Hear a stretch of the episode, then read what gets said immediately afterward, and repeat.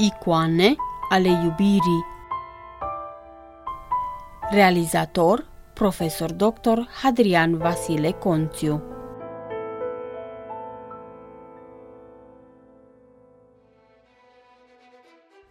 Cel care are un de ce pentru care să trăiască, poate să suporte aproape orice. Friedrich Nietzsche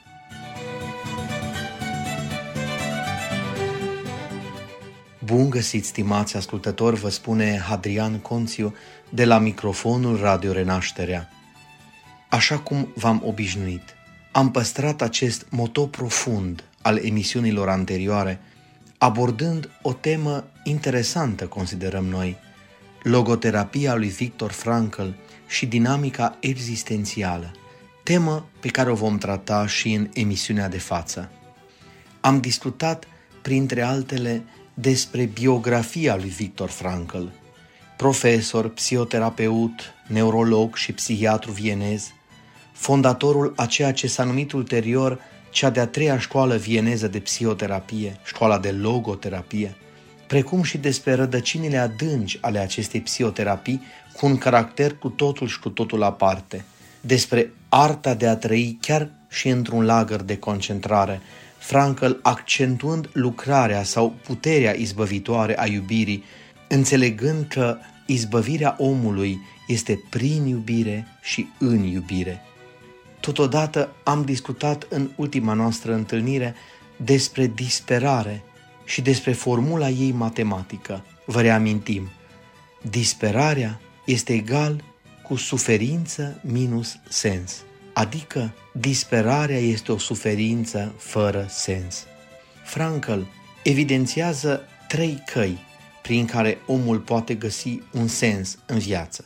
Prima, prin muncă, prin înfăptuire, adică prin ceea ce el numește viață activă, prin intermediul căreia omul creează valori muncind în mod creativ sau săvârșește o faptă anume, așa numitele valori creatoare.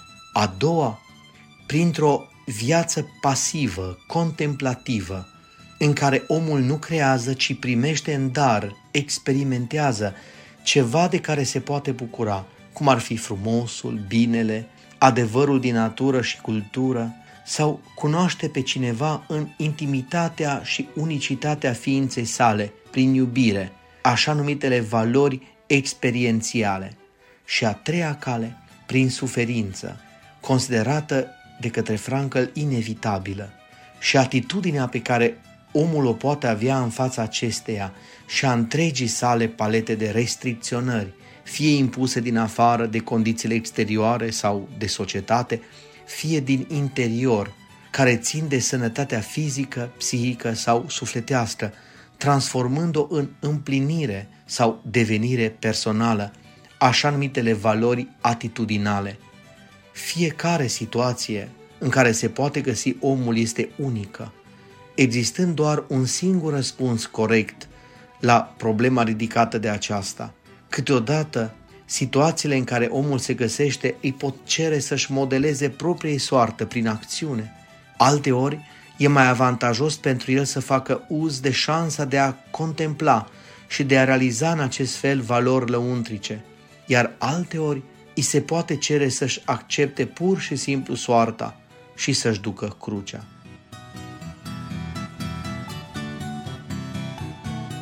Logoterapia reprezintă așadar o psihoterapie centrată pe sens, focusându-se mai degrabă asupra viitorului, adică asupra sensului pe care pacientul urmărește să-l dea viitorului său, în comparație cu psihanaliza, reprezintă o metodă mult mai puțin retrospectivă și introspectivă, nerestrângându-și activitatea la faptele instinctuale din inconștientul colectiv, ci preocupându-se de realitățile existențiale, cum ar fi sensul potențial al vieții și voința de sens. Se apropie totuși de aceasta, întrucât reprezintă un procedeu analitic, fiindcă îl face pe pacient conștient de logosul ascuns al existenței sale, cum spunea Victor Frankl.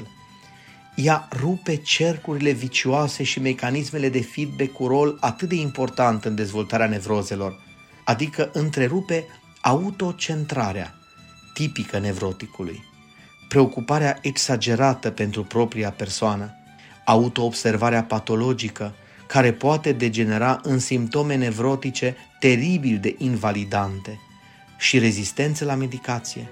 Metoda logoterapeutică constă în confruntarea pacientului cu sensul vieții sale și reorientarea înspre acesta, fiindcă al face să devină conștient de acest sens poate contribui mult la sporirea capacității sale de a depăși nevroza, afirma Victor Frankl. Psihoterapeutul logoterapeut trebuie să-l învețe pe pacient că ceea ce contează cu adevărat este nu ceea ce așteptăm noi de la viață, ci mai degrabă ceea ce viața așteaptă de la noi. Omul aflat în deznădejde și tulburat psihic nu mai așteaptă nimic de la viață, având de multe ori gânduri suicidale. El trebuie să înțeleagă că viața așteaptă ceva de la el în viitor și că aflarea acelui de ce îi va permite să meargă chiar și printre lacrimi mai departe, asumându-și curajul de a suferi orice.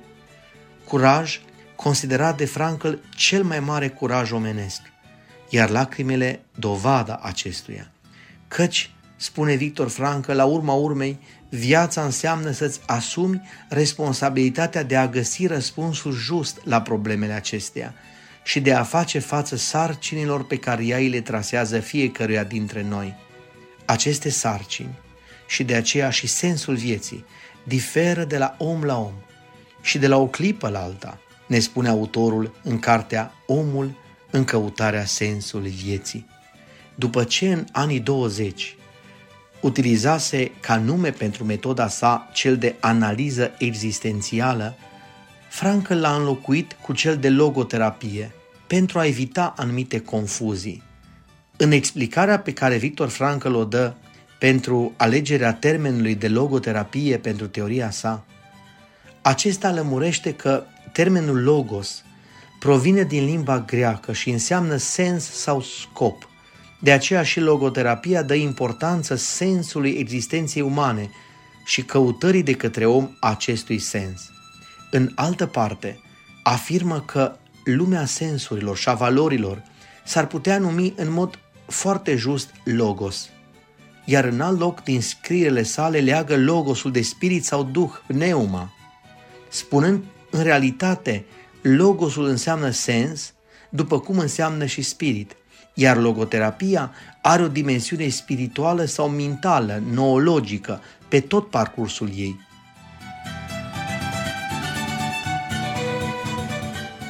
În filozofia antică greacă, termenul logos are mai multe semnificații, nereducându-se în mod exclusiv la cuvântul articulat sau la logică.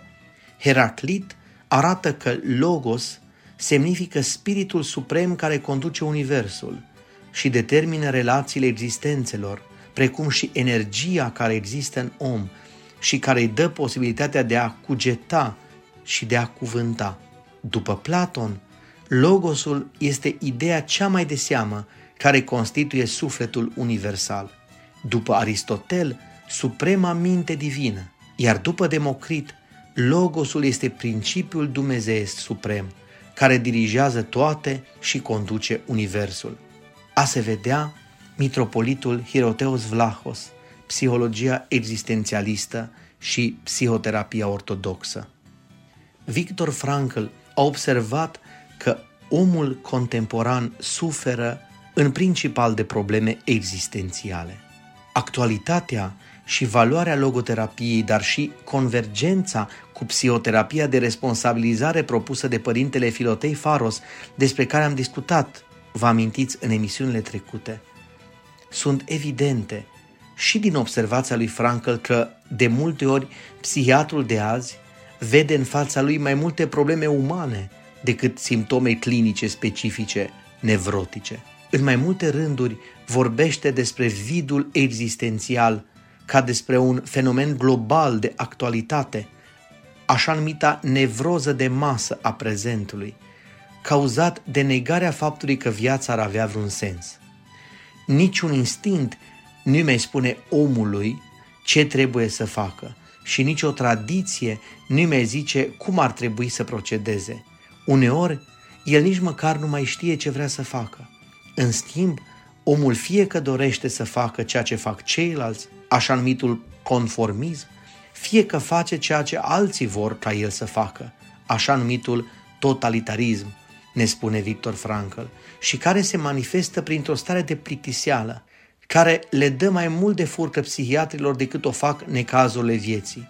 Schopenhauer afirma că omenirea este sortită să oscileze la nesfârșit între două extreme, între necazuri și plictiseală.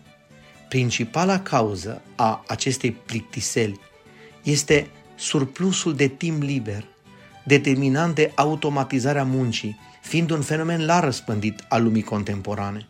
Vidul existențial aduce după sine depresie, inclusiv suicid, agresivitate și dependență de alcool, de droguri, cele trei fațete ale așa numitului sindrom nevrotic de masă, conducând la deznădejde existențială și la angoasă existențială.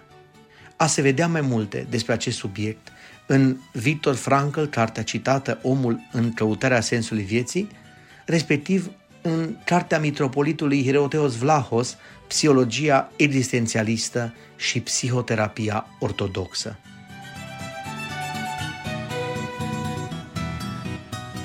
O altă problemă de actualitate pusă în discuție de către autor este compensarea și înlocuirea voinței de sens atunci când ea este blocată cu voința de putere și voința de bani, forma mai primitivă a voinței de putere, sau cu voința de plăcere, frustrarea existențială sfârșind adeseori într-o compensare sexuală.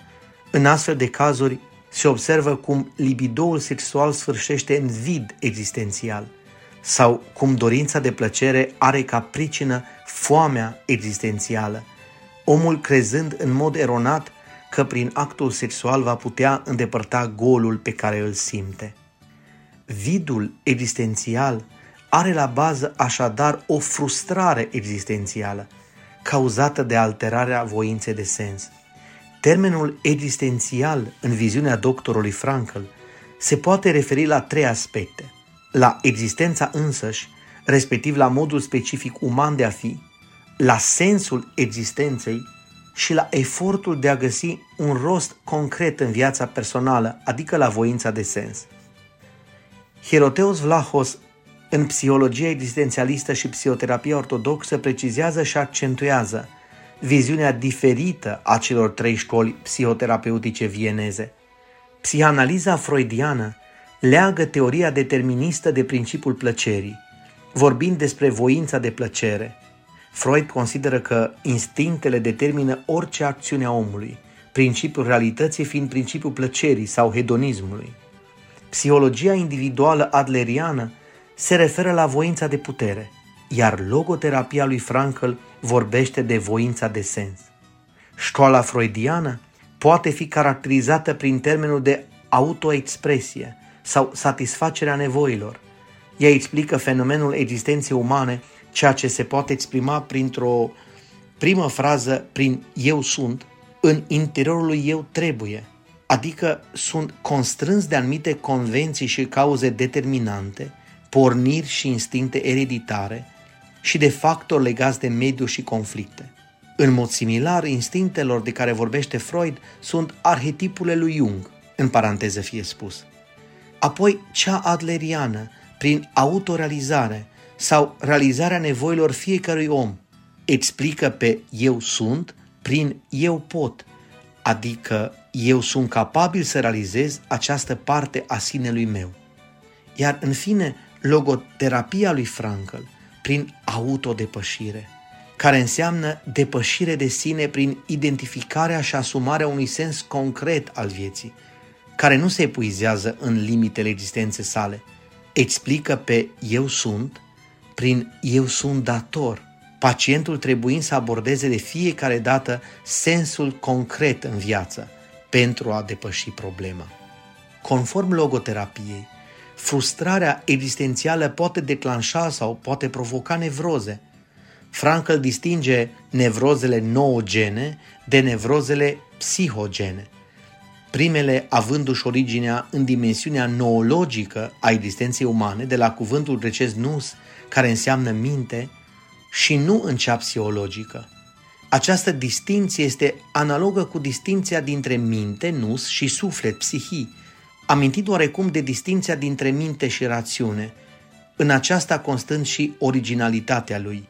El consideră că existența, personalitatea umană, este în esența ei noetică, distingând spiritul minte, duhul, de suflet, ultimul având un înțeles psihologic, pune în opoziție dimensiunea noetică a existenței care include toate problemele specifice umane și planul psihologic. Nevrozele noogene își au originea așadar în dimensiunea noetică a personalității, provenind din probleme existențiale, precum blocarea voinței de sens, zădărnicia existențială sau golul existențial. Ele nu se nasc din conflictul dintre pulsiuni și instincte, dintre componentele psihice precum sine, eu și supra-eu, despre care vorbește orientarea psihanalitică și care stau la originea nevrozelor psihogene, ci din conflictele diferitelor valori, din dorința nesatisfăcută sau din căutarea de către om a unui sens ultim al existenței sale și al vieții sale. Logoterapia se distanțează de psihanaliză prin faptul că ea consideră omul ca o ființă a cărei principală preocupare este aceea de a-și atinge rostul, nu de a-și satisface nevoile sau instinctele, nici de a reconcilia cerințele inconștientului, egoului și super-egoului și nici de a se ajusta și adapta la societate și mediu. Trebuie precizat faptul că psihanaliza privește psihicul ca fiind alcătuit din trei instanțe – sinele sau inconștientul, egoul, eul și superego, supraeul sau conștiința morală. În sine acționează două pulsiuni instinctuale, sexualitatea și agresivitatea, el operând pe baza principiului plăcerii, respectiv pentru evitarea durerii și căutarea plăcerii, așa numita voință de plăcere. Supraeul, conștiința morală, este instanța care aplică principiile morale în procesul de satisfacere a nevoilor personale. Funcțiile eului, conștient, includ percepțiile și interpretarea lor, mișcările voluntare, modularea afectelor și impulsurilor, cogniția, memoria, judecata și adaptarea la realitate. El este condus de principiul realității, având ca scop găsirea unor modalități acceptabile din punct de vedere moral pentru satisfacerea nevoilor sinelui, fără a încălca limitele impuse de conștiința morală de superego. Eul și supraeul operează atât la nivel conștient, cât și inconștient, pe când sinele este în întregime inconștient.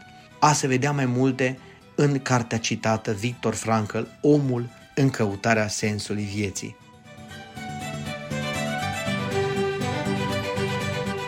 Nevrozele noogene, având rădăcini spirituale, cu precizarea că la Frankl cuvântul spiritual nu are conotații religioase, fiind legat de nus, adică de minte, nu pot fi vindecate printr-o psihoterapie clasică, psihanaliză, ci cea mai adecvată în concepția lui Victor Frankl este logoterapia, adică o terapie care îndrăznește să pătrundă în dimensiunea specific umană. Așadar, o nevroză care nu este consecința traumelor psihice, ci a problemelor spirituale, a conflictelor existențiale și morale, are nevoie de o psihoterapie care să se concentreze pe spirit. Mai mult, logoterapia este indicată și pentru situațiile nevrotice care nu sunt noogene. Frankl prezintă cazul unui înalt diplomat american, pe care logoterapia l-a ajutat să-și schimbe domeniul de activitate, adică să schimbe profesia și să dobândească în acest fel starea de împlinire, de satisfacție. Ședințele psihanalitice la care acesta participase înainte, nefiindu-i de niciun folos. Psihanalistul îi repetase de nenumărate ori că trebuie să se împace cu tatăl său, superiorii săi, nefiind altceva decât imagini ale aceluia. În psihanaliză, structurile de autoritate sunt privite ca reflectând în esență poziția de autoritate a tatălui, pe care copilul este obligat încă din frage de copilărie să o accepte, care îi modelează bazele personalității, dar cu care intră în conflict odată cu maturizarea și față de care dorește să-și afirme independența. Frankl își manifestă îndoiala că în acest caz ar fi fost nevoie de psihoterapie, nici măcar de logoterapie, individul cu pricina nefiind în concepția sa bolnav. Nu orice stare internă, ne spune Victor Frankl, conflictuală, este neapărat una nevrotică. O anumită doză de conflict este normală și sănătoasă.